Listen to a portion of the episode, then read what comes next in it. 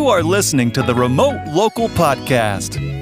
Learn the best tips to build a local business you can run from anywhere in the world and get the financial and location freedom you desire. Welcome to the show.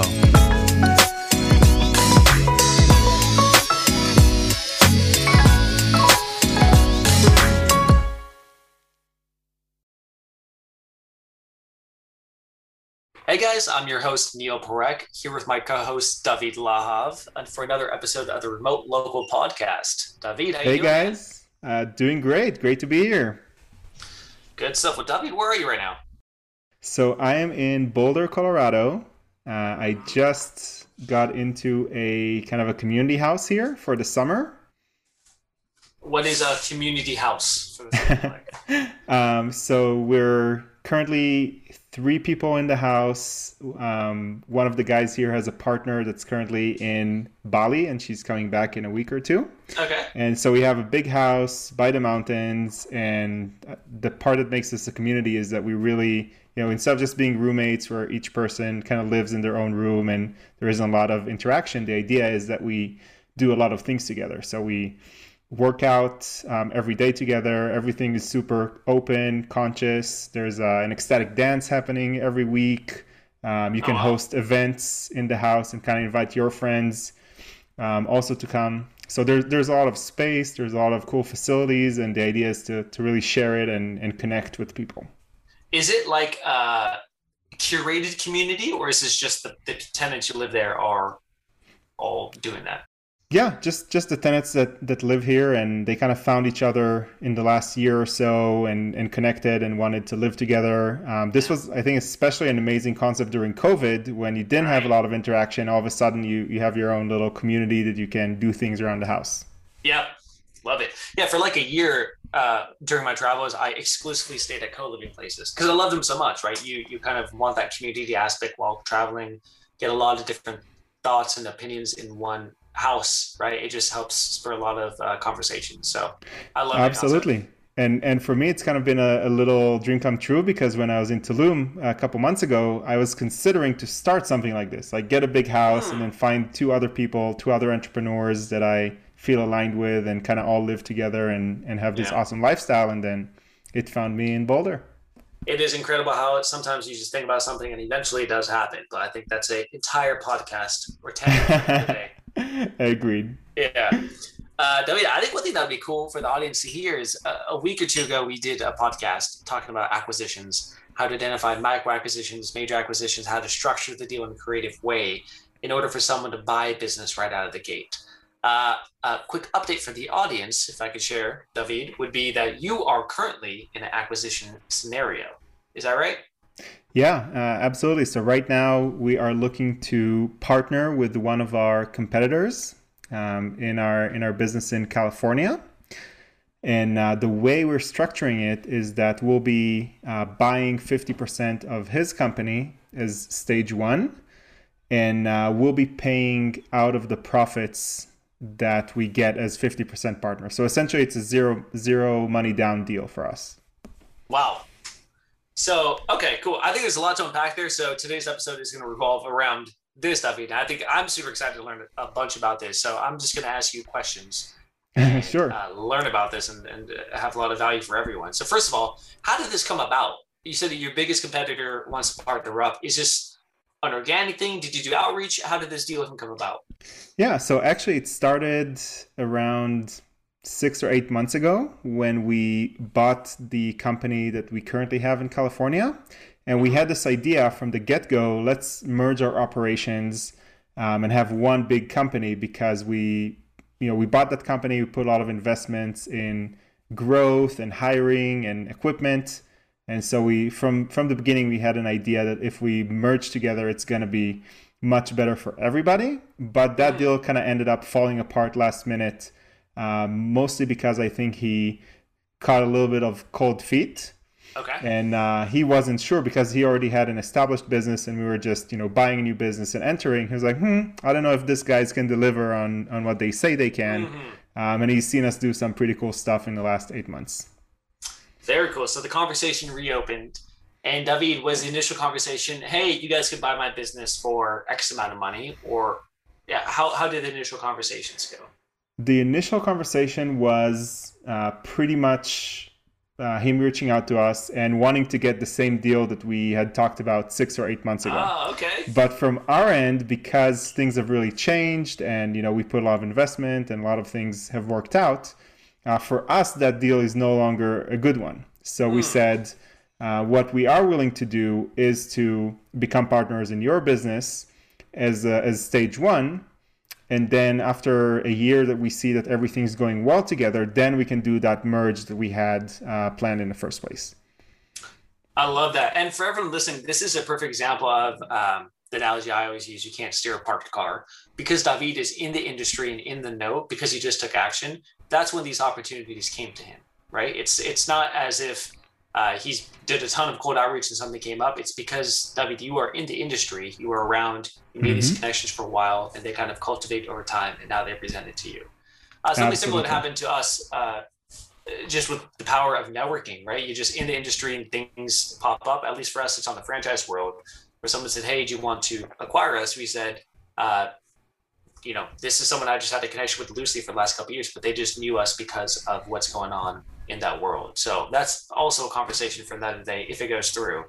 Uh, just opportunities which come up from pure networking on our end. Absolutely, love it. Yeah. Uh, cool. David, back to diligence. So, first of all, when you're looking at a company, I think everyone, including myself, is wondering how do you even know if they're legit? Like, do you just look at the tax returns, which could show anything they want, really? Did you look at the financials? Like, what do you do to make sure that what you're buying is not a dud? Yeah, so you take a look at everything, but you probably know this as well, Neel. Once you're in the business, then it's really easy for you to kind of take a look and see if the numbers make sense, if if everything looks legit. Um, so it becomes really easy, like the CRM that they're using, um, bank accounts, tax returns, and you kind of know what things should look like. So in your case, Neel, you probably know what a cleaner should be paid. And if you see that they're using the same software as you, you can go in there and kind of see things rolling and, and make sure that nothing there is fake. Got it. And during your diligence process, how long does that take you?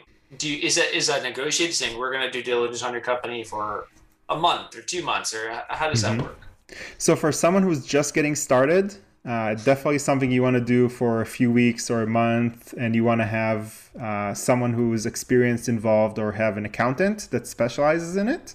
In my case, because we already did due, due diligence uh, eight months ago, uh, now the due diligence has been much quicker, and also um, many ways of structuring this are to do like a really preliminary due diligence then sign some kind of LOI or um, or contract and have a clause that says during this time I'm going to do the deep dive due diligence. Um, so on one hand, you're not delaying the transaction because of due diligence, but you also have the opportunity to do uh, an in-depth one and then back out if something uh, is fishy indeed. Got it. So just LOIs, anyone listening could probably find one of those online and customize it for what they want. Letter of intent is what is what it stands for. Yes, and then you want to hit the big terms there, like what is the price, uh, who's buying who, what's per- what percentages, what a- date do you aim to uh, close, and any additional like big things that you've agreed on with the seller of the business. So let's talk about how you structure this one because I think this is fascinating. You're doing this for no money down. Yes, Why would the seller agree to this? great question. I, I was thinking also like that people might be might be thinking this. So this specific guy, he is so talented in growing businesses, starting businesses, growing businesses. Uh, he's a relatively young guy in his mid 20s, and he already built uh, a seven figure company that's making a healthy profit. But he's pretty much hating life because of the operation side of the business. Mm, So, because we have really good experience in operating the companies, our partnership makes a lot of sense because we can take off all of the headaches of running the day to day of the business with the managers that we have, with the teams that we have, with the systems that we have. And he can continue growing our business together. Or if he wanted to, he can he just move to another state as well um, he can start a new locksmith company there. I see. So you are merging your current business with his. It's not just he's giving you 50% of it. So we're not really merging yet. Okay. But we are utilizing the people we have on the ground and uh, the organization and the office and, and things like that to create synergies. And the benefit for him for giving you guys 50% is just are you providing labor and covering that cost, or why would he give you 50%? So yeah. we're not getting the 50% for free, we're paying for it, but we're just paying um, as if you know we bought a real estate company with a 100% loan right? So he's essentially giving us a loan on the part that we need to pay him. Yep. Mm-hmm. Got it. Got it. And then you you set the terms for how long it might take to pay that off, or at least a, a estimate on how long yes. it takes to pay it off. So we we've uh, we've planned for two years to make those. Two payments. years. Wow. Yes. Yeah. Uh, was he looking for cash up front, and you said no? We're going to do this type of situation. Ideally, he wanted cash up front but he wants this partnership enough to say, okay, I, I don't mind. Yeah. Um, I, I don't mind doing seller financing. Yeah. I think this is a fantastic example because um, everyone's motivation is different, and how we view the world is not how other people view the world, right? Mm-hmm. So just because we're like, why would someone agree to that? Their incentives and their priorities are so different from ours, and it's sometimes it'd be hard to know that because we're viewing the world through our lens. Um, yeah, so it is important just to like what you did, get creative throughout the offer, and you know, it could stick with them. Yeah, and and um, the other thing that's true here is that if there are any special circumstances, that normally make things easier to get more creative. So if the person really feels burnt out and wants to exit mm-hmm. the business, if they need to move um, out of state, if they have a big life event, um, you know, like somebody died or a divorce or something like that, they might want to get a deal done quicker, not worry about things, yep. and uh, and are willing to extend things like like this or or give big discounts or something like that. David, when you know that's happening, do you negotiate harder because you know they're a motivated seller? My philosophy is always to focus on win-wins. So for me, what I'm working hard on is how do we make sure that this is a big win for him as well, and not mm-hmm. just personally, but also financially. Yep. So my goal is as fast as possible to double this business. So essentially, he has no headache and the same level of income, and even more uh, income and equity. I love that. Even what though he, is, he only owns 50% now. Yeah. What you said is you're always looking for the win win situation with any acquisition. Mm-hmm yeah, I love that mentality of going into it. Uh, one thing I do want to note too is, um, David, we're talking about the diligence phase, and for me, uh, I'm the same. Where if I look at, uh, for example, we're looking at this target for an acquisition. Um, if I look at the numbers, I'm going to be able to know if, whether it's good or not. I know what the I know everything. I know my margins. I know how much it should cost. I know how much you have to factor in for refunds. I know everything. So if I look at the numbers, I can quickly tell if it's a good business or not. Exact same thing you said for a lot of the listeners of the show, you might not have that experience yet because you're just getting entrepreneurship. David, what would you recommend people do who want to potentially buy a business who don't know that industry? Hmm.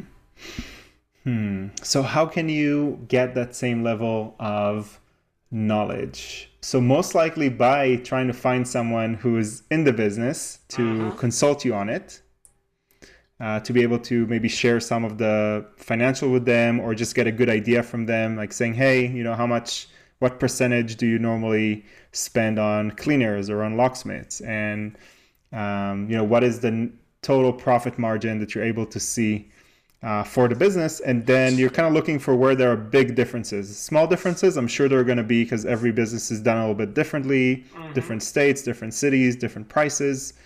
But, you know, it would be really strange if there is a cleaning company that runs at an 80% profit margin and then um, the one you're looking at is running at 10% one of those two there is something either really unique going on or something is not right in the numbers.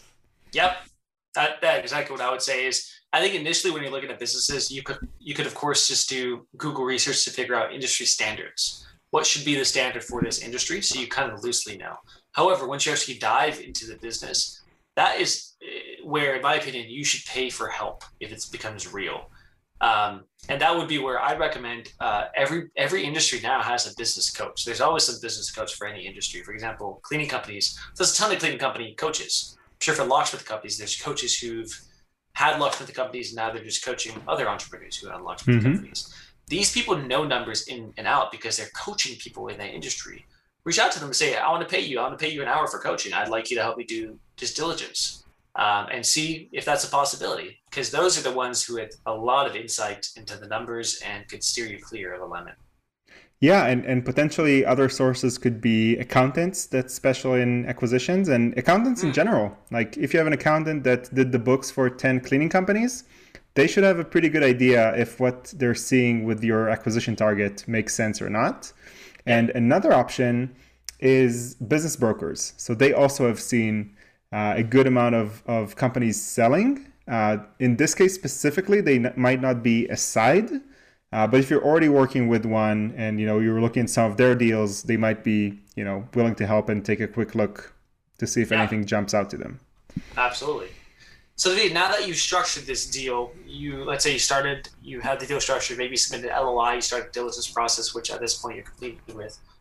How does this go? What happens next? What does the process look like? Yeah, so at the moment we have a pretty good idea of what the deal structure is looking like, and then the process. So this only started about a week ago, and we're trying to close, um, like get a contract done within a couple weeks, and then actual closing within like three to four weeks. Mm-hmm. Um, there is a saying that uh, time kills deals, so uh, there is kind of mutual incentive to get things uh, done relatively quickly, but also not too quick, so you miss things and you mess things up. So it's kind of a kind of a balance. Uh, what's been happening over the last few days is that every day something new pops up that we haven't thought about before. Mm. That's kind of crucial, and especially in our case because um, technically we're still going to be competing. Our other business in California is going to be competing with our new partnership uh, we're we're kind of ironing out some complexities there and, and trying to make it so it's fair to all sides involved. Yeah. So yeah. so the last few days have been a little bit more on the human side of you know figuring out things, communicating, discussing them. Um, the business partner we're working with is a little bit younger uh, and potentially has a little bit more of an explosive personality. um, so things can get a little heated during this mm-hmm. process. Um, but yeah, so it's it's much more about around the communication, soft skills, expectations, and and working through these challenges. Yeah, yeah, I love it. David, did you ever consider taking out a loan for this? Like maybe when you originally stopped talking with them, were you considering taking out a business loan to buy this company? Yes. So originally, when we um, when we thought about our partnership eight months ago, uh, we definitely um, had this in mind. What has changed during this time is that we made other acquisitions, took out other loans. So now we're at a place where we're not interested to take any more loans. Mm, got it. So you originally did do the loan route in order to uh, make acquisitions, but now you don't need that. Right. Gotcha. The, the way I kind of approach it is um, having similar to workout and fitness, kind of bulk mm-hmm. and lean stages. So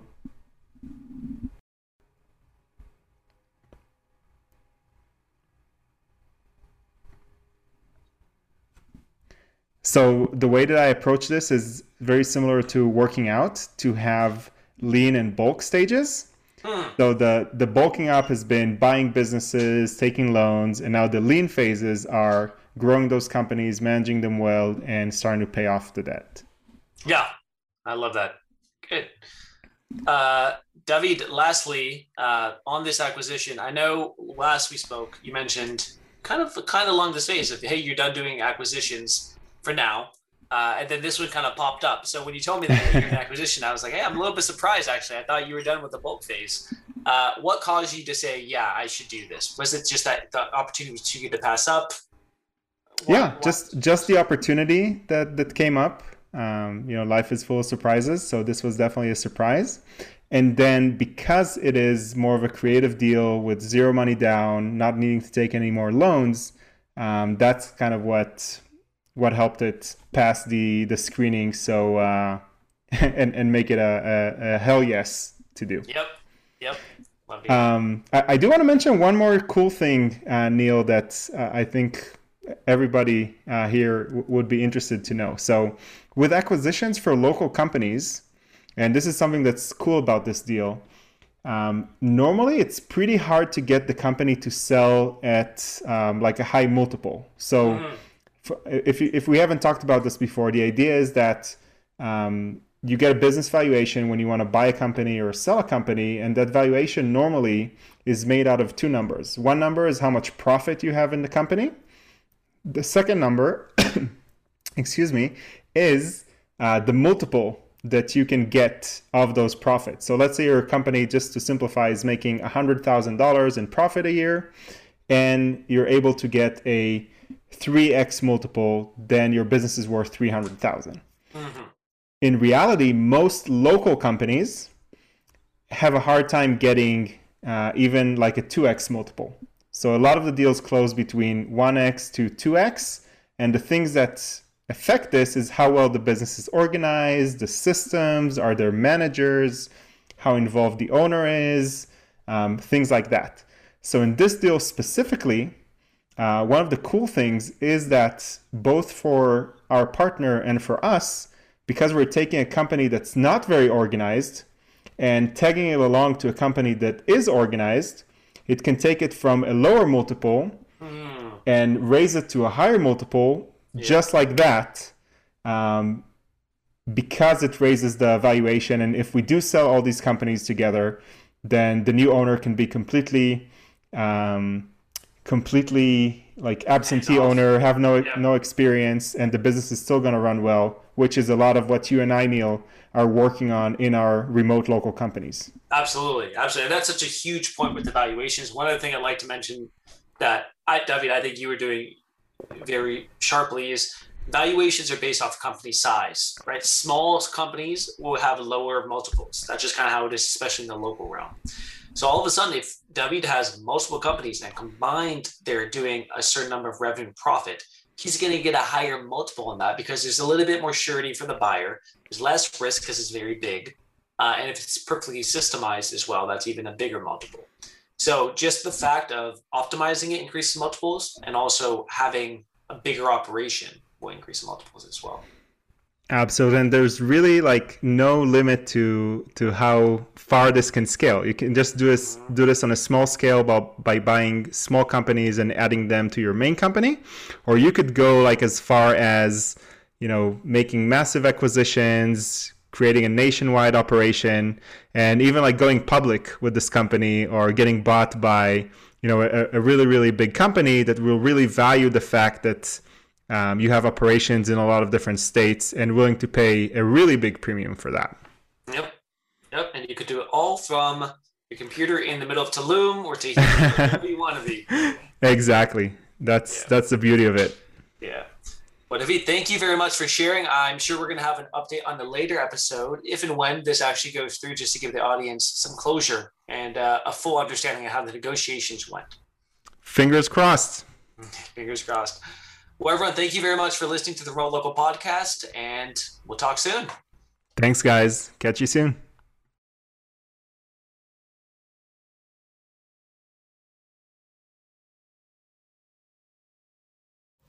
Thanks again for listening, guys. There are two ways I could help you out. Number one is with MaidThis franchise. If you want to get into business but don't want to go at it alone, we have you covered with everything from A to Z. Check out maidthisfranchise.com to start your own remote local business.